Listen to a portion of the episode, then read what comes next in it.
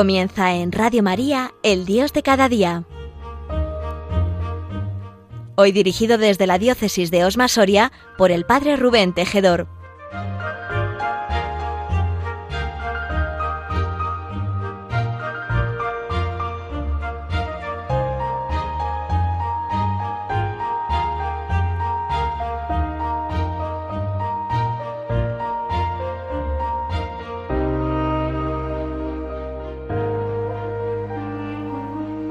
Bienvenidos a este programa en la Radio de la Virgen, al programa El Dios de cada día. Soy el Padre Rubén Tejedor y os saludo con mucho cariño desde la Villa Episcopal del Burgo de Osma, desde nuestra diócesis de Osma Soria. En este programa, en este día 21 de julio, me gustaría que juntos compartiésemos un tiempo para, para rezar, para meditar, para reflexionar y para darle gracias a Dios sobre algo que sustenta nuestra vida cristiana y sin la cual nuestra vida no tendría ningún sentido. Y es, es el perdón de Dios. Sí, sé que, estoy seguro que habéis oído hablar muchas veces de este tema, que, que lo tenemos muy sabido, pero sobre todo de lo que se trata es de que lo tengamos muy vivido, de que lo tengamos muy en el fondo del corazón de que nos sepamos amados y perdonados, amados porque perdonados y perdonados porque amados, y nosotros seamos capaces de llevar este amor y este perdón a aquellos que lo necesitan. Es, es la clave, es el punto neurálgico de nuestra vida cristiana. El sabernos amados, el aceptar nuestra historia, el ser conscientes de que la fidelidad del Señor dura por siempre que Dios no se retracta de la promesa que un día hizo. Para reflexionar sobre este tema, os invito a que leamos y recemos con el Salmo 32. Os invito a que ahora, con mucho cariño, podamos escucharlo.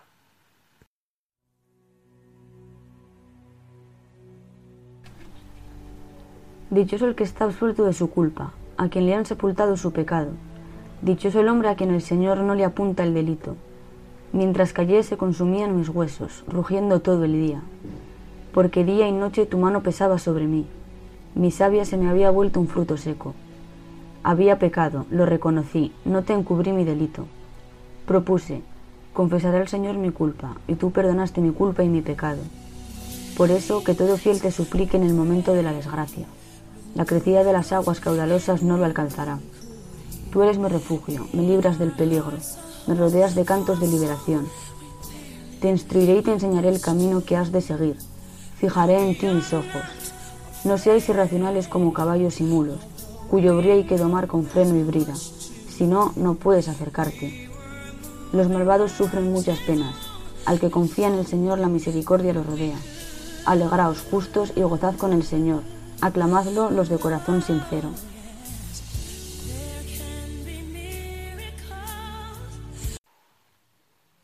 Le doy las gracias a, Inés por haber proclamado este salmo de una manera tan preciosa y, ayudarnos a orar con él.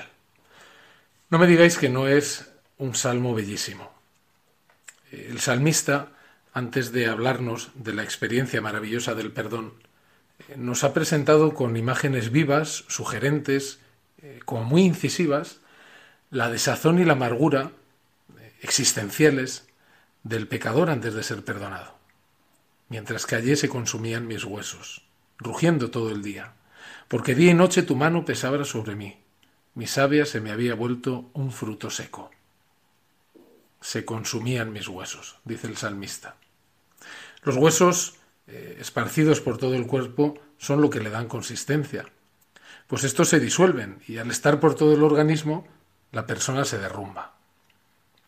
Y el salmista continuaba diciendo, rugiendo todo el día. El rugido casi animal eh, es un grito inarticulado. No, no, no sirve al pecador de desahogo. Tampoco el silencio nocturno, perturbado por las pesadillas. Y el salmista tiene una conciencia muy clara, que es la conciencia que todos nosotros pecadores hemos tenido. Mi savia se me había vuelto un fruto seco. El salmista ha sentido eh, una especie de, de, calor abrasador que le ha quemado por dentro la savia, es decir, la vida. Y es que al cortar con el cordón umbilical que le unía vitalmente con Dios, se ha quedado sin aire, sin sol, sin suelo, y ha venido el, el derrumbamiento total. Esta es tu experiencia y la mía, querido oyente, estoy seguro.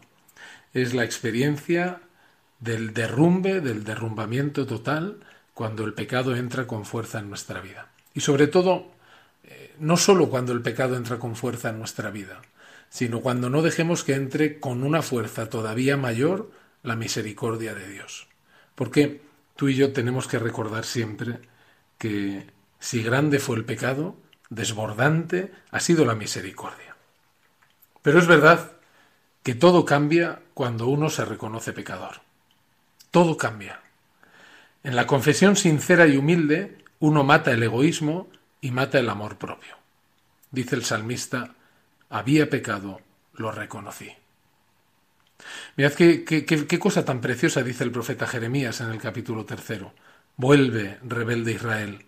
No apartaré mi rostro de vosotros porque soy misericordioso. Tan solo debes reconocer tu iniquidad, tu pecado. Y el rey David, ante la acusación del profeta Natán, solo dice dos palabras. He pecado. Fue suficiente para que Dios le perdonara. Y es lo que propone el mismo Jesús en la parábola del Hijo Pródigo. Me levantaré, iré a mi Padre y le diré, Padre, he pecado. Y es que, queridos amigos, el que no reconoce su pecado, el que quiere justificarse delante de Dios como el fariseo de la parábola, no puede obtener el perdón. He aquí, en el versículo 5, la cima luminosa del Salmo como acontecimiento del alma y como gran lección. Se dice con una emoción profunda y simple. Todo es simple, nada es forzado. Había pecado, lo reconocí. Y es que el perdón se ofrece de tres maneras, nos dice el salmista. Quitar las faltas, cubrir pecados y no llevar cuenta de los delitos. Quitar las faltas es lo mismo que absolver, es decir, soltar a alguien que estaba atado. Un hombre que había perdido el don supremo de la persona, el ser libre, porque esto es lo que nos hace el pecado, entre otras cosas, nos hace esclavos. Dichoso el que está absuelto de su culpa. Isaías dice en otro momento, el pueblo que vive en Jerusalén será absuelto de sus culpas. He aquí la gran noticia. Y esta es, querido oyente, la gran noticia también para ti para mí. No, no, sé por la situación en la que estás pasando ahora mismo. No sé si hay un pecado que te atormenta.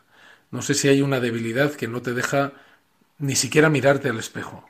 No, no lo sé. Pero reconócete pecador y verás como el mismo Señor te libera de esa angustia y de esa tristeza que ahora mismo no te deja ver más allá de tu propio pecado.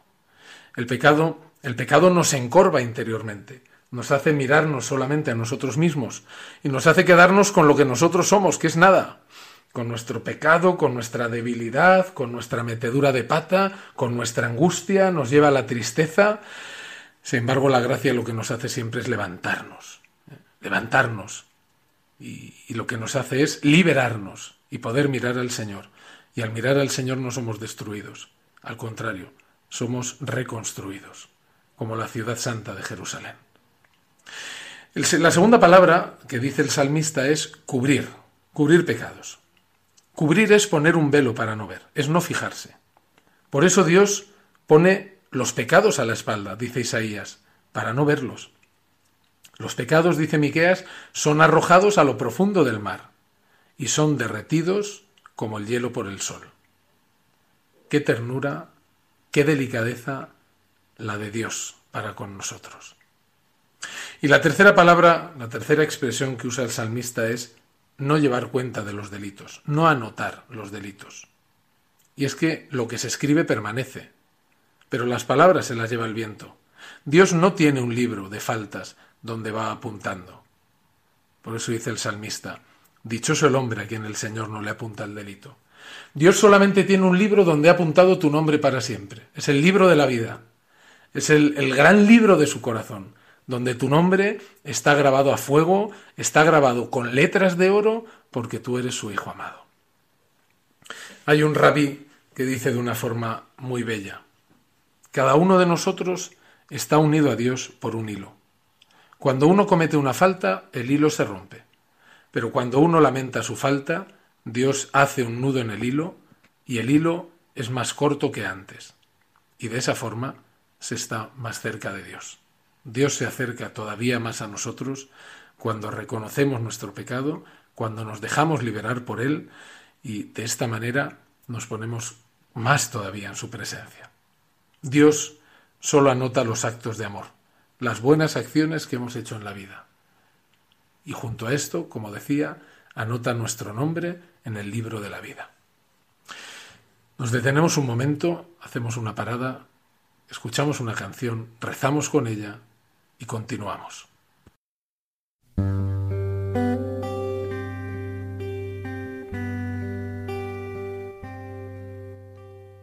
Tú conoces la dureza en mi sentir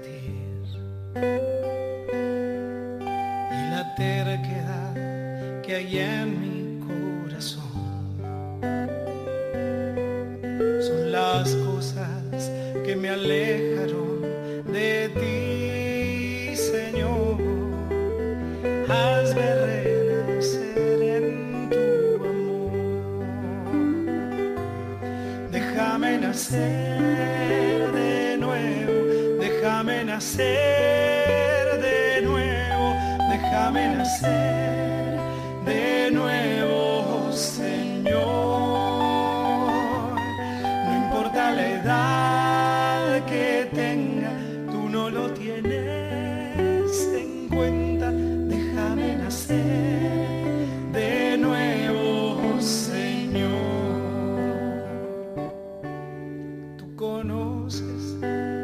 que hay en mí y el dolor que este dejó en mi corazón por la muerte que ha causado. Vuelvo a ti, Señor. Dame vida nueva con tu amor. Déjame nacer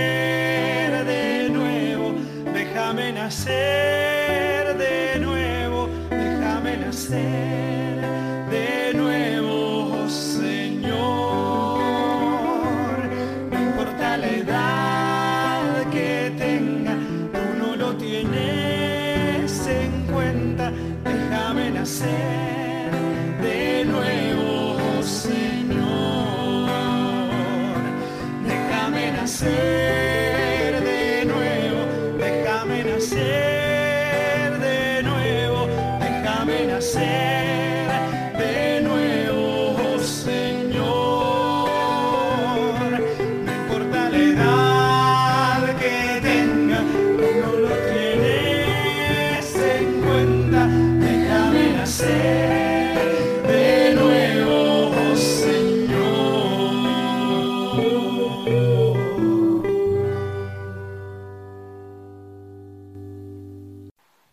Bienvenidos de nuevo al programa El Dios de cada día. Estáis compartiendo este rato con el padre Rubén Tejedor desde la diócesis de Osmasoria. Estábamos hablando del perdón, de cómo eh, Dios se acerca cada vez más a nosotros cuanto más nos reconocemos pecadores. Y, mirad, eh, es interesante descubrir que en el Nuevo Testamento las escenas que tienen que ver con el perdón se realizan en un contexto de fiesta. Así Jesús perdona los pecados a la pecadora en un banquete, según nos narra Lucas en el capítulo 7. El encuentro con Zaqueo se celebra con un banquete, y el encuentro del hijo pródigo con su padre se celebra matando el ternero cebado preparado para la fiesta. Y es que así ha entendido Jesús el perdón. Los fariseos eh, entendían la penitencia envuelta en tristeza. Jesús, al contrario, invita a perfumarse y a ponerse el vestido de fiesta. Lo curioso es que estas ideas estuvieran ya en el Antiguo Testamento, y en concreto en este salmo, en el Salmo 32, con el que estamos rezando esta mañana, cuando dice en el versículo 11, Alegraos justos y gozad con el Señor, aclamadlo los de corazón sincero. Los buenos, los ya justificados, no van por la vida con complejo de culpabilidad. Son invitados al canto festivo de Dios. Es más, todo lo que el pecado les ha hecho sufrir va a compensarlo ahora Dios con su alegría. El pecado eh, tantas veces nos traba la lengua y nos deja mudos, y ese silencio nos va matando poco a poco como una gangrena. Pero ahora, en cambio, con el perdón de Dios, nuestra lengua se desata para aclamar a Dios. Y es que recordad cómo Zacarías, por ejemplo, por falta de fe, se quedó mudo. Y sin embargo, por fiarse de Dios, María comenzó a bendecir y alabar al Señor con el Magnificat. De igual manera, la alabanza jubilosa, que es producto de la confianza en el Señor, es la que quiere compartir el salmista en este salmo en la asamblea de los fieles. Y es que cuando el justo reconoce su pecado y pide perdón a Dios, la experiencia del perdón es tan maravillosa que le hace borrar la falsa imagen que antes tenía de Dios. Mirad cómo lo dice, porque dice en el versículo cuarto, Día y noche tu mano pesaba sobre mí. Tenía miedo, tenía miedo a Dios. Cuando no existe un Dios perdonador, el mundo lo puede convertir en un tirano, en un Dios que no da respiro. Y esto es la peor de las caricaturas de Dios. Después es el amigo que le devuelve la alegría. Eh, algunos consejos desde este salmo que, nos regala la palabra de Dios eh, para cómo enfrentarnos al perdón y cómo enfrentarnos al pecado. Mirad, el primer consejo que yo os daría es, eh, también viéndolo desde mi experiencia personal de mi vida, que hay que acudir a Dios por terrible y angustiosa que sea cualquier situación y por grande que sea el pecado. No, da igual lo que ahora te esté atormentando. Vuélvete al Señor. Acércate a confesarte. Deja que Dios te abrace. Acude a Él. Dice el salmista, que todo fiel te suplique en el momento de la desgracia. La crecida de las aguas caudalosas no lo alcanzará, y tú me rodeas de cantos de liberación. Desde la experiencia de la liberación, el salmista quiere dar una lección a sus prójimos. No hay que tener miedo. Aunque vendrán grandes dificultades parecidas a la crecida de las aguas caudalosas, Dios me va a liberar. Y así dice también el Deuteronomio, cuando en el capítulo 32 dice, encontró a su pueblo en el desierto, en la soledad rugiente de la desolación, lo abrazó y cuidó de él, lo guardó como a la niña de sus ojos. No me digáis que no es conmovedor eh, cómo Dios nos cuida, cómo Dios nos ama, cómo Dios nos perdona. Lo abrazó y cuidó de él. Un segundo consejo es que el pecado nos tiene que llevar a iniciar un camino de sensatez. Dice el Salmo 32, no seáis irracionales como caballos y mulos. Y es que el salmista expone su experiencia y la ofrece a, a, modo de una lección así sapiencial a los pecadores que pueden estar reacios al perdón de Dios. Cuando hay un perdón auténtico, surge el propósito de enmienda. Y es que uno que ha experimentado la misericordia de Dios y su cercanía ya no quiere apartarse de él desea seguir disfrutando de esa experiencia maravillosa toda la vida. El camino que le propone Dios, por tanto, es el más humano, el más razonable. Por eso Dios mismo le exige que ya no adopte actitudes animales, como el mulo que solo atiende al látigo. Dice el libro de los Proverbios, para el caballo el látigo, para el asno el ronzal, para la espalda del necio la vara, pero para el que confiesa su pecado, la total confianza de Dios. Son dos de los consejos, queridos amigos, que, que compartiría con vosotros. Este deseo de acudir a Dios, por angustiosa que sea la situación, por angustioso que sea tu pecado, y el deseo de iniciar un camino de sensatez. Teniendo muy claro una cosa, como dice el libro eh, San Pablo cuando escribe su carta a los romanos, ninguna condena pesa sobre los que pertenecen a Cristo Jesús. Pues la ley del Espíritu que da vida en Cristo Jesús me ha liberado de la ley del pecado y de la muerte. Y San Agustín dirá, tus pecados han sido perdonados, han sido cubiertos, han sido absueltos. Si Dios cubre los pecados, es que no quiere advertirlos. Si no quiere advertirlos, es que no quiere castigarlos. Y si no quiere castigarlos, es que no quiere conocerlos. Más bien, quiere ignorarlos. Mirad qué preciosidad. San Agustín tenía predilección por este Salmo 32 y le dedicó un comentario muy amplio de 40 páginas, que yo os animo de verdad a que lo podáis leer. Podríamos decir que incluso San Agustín, así nos lo cuenta Posidius, se hizo un póster con el texto de este salmo y lo clavó en la pared enfrente de su cama. lo leía con lágrimas en los ojos y encontró mucho consuelo en su última enfermedad. Y el santo cura de Ars decía también una frase que es maravillosa. Decía él, podéis haber cometido tantos pecados mortales como hojas hay en los árboles y en todos los bosques, y tantos como briznas de hierba en todas las praderas, y gotas de agua en todos los mares, y granos de arena en todas las playas. Si tienes arrepentimiento y firme propósito, tan pronto como vosotros recibáis la absolución, todos vuestros pecados son perdonados, y estáis como si nunca hubierais cometido el pecado. El buen Dios lo ha olvidado. Es que los, los santos tenían una experiencia muy profunda de la misericordia y del amor de Dios. Queridos amigos, este salmo nos habla de una doble experiencia. Por un lado, la angustia vital de aquel que está atrapado por el pecado, que pesa sobre él como una carga que le impide caminar, y por otro, la alegría tan grande al verse libre de la culpa por pura gracia de Dios. Quizá la tragedia de tantos de nuestros contemporáneos es que han perdido la conciencia del pecado y no han descubierto la alegría de saberse perdonados por Dios. La peor enfermedad es la de aquel que trata de ignorarla, la de aquel que se resiste a aceptarla, porque el mal sigue su curso y cuando se acude al médico quizá ya es demasiado tarde. El Salmo nos da imágenes de desquiciamiento de la persona, ¿no? Huesos que se consumen, pesos insoportables, garganta que se reseca, persona que se tambalea. Y es que todo esto sucede cuando uno no descubre el sentido de la vida, cuando uno ha perdido la ilusión por vivir. La pérdida de la fe, la ausencia de los valores, la vida cerrada sin apertura a Dios tiene sus consecuencias.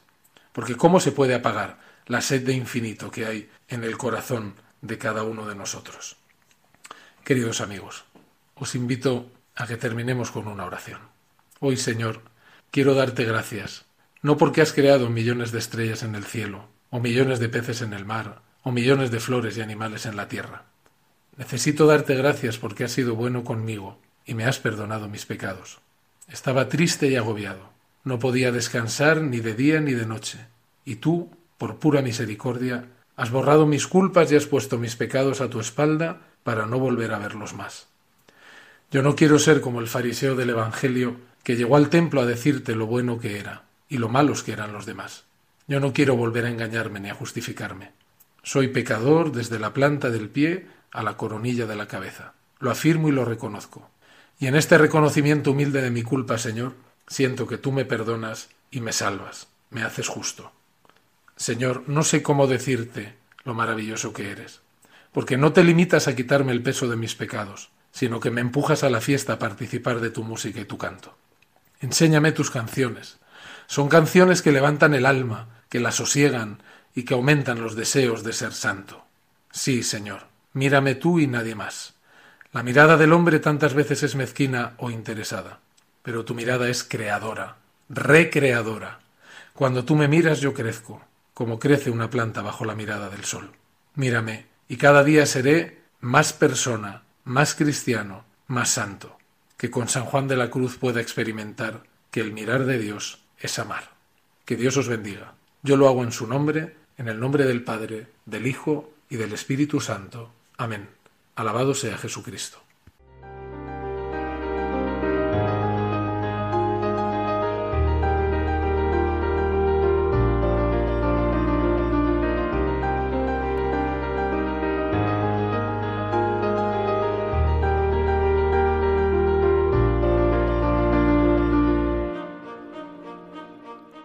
Han escuchado en Radio María El Dios de cada día dirigido desde la diócesis de Osma Soria por el padre Rubén Tejedor.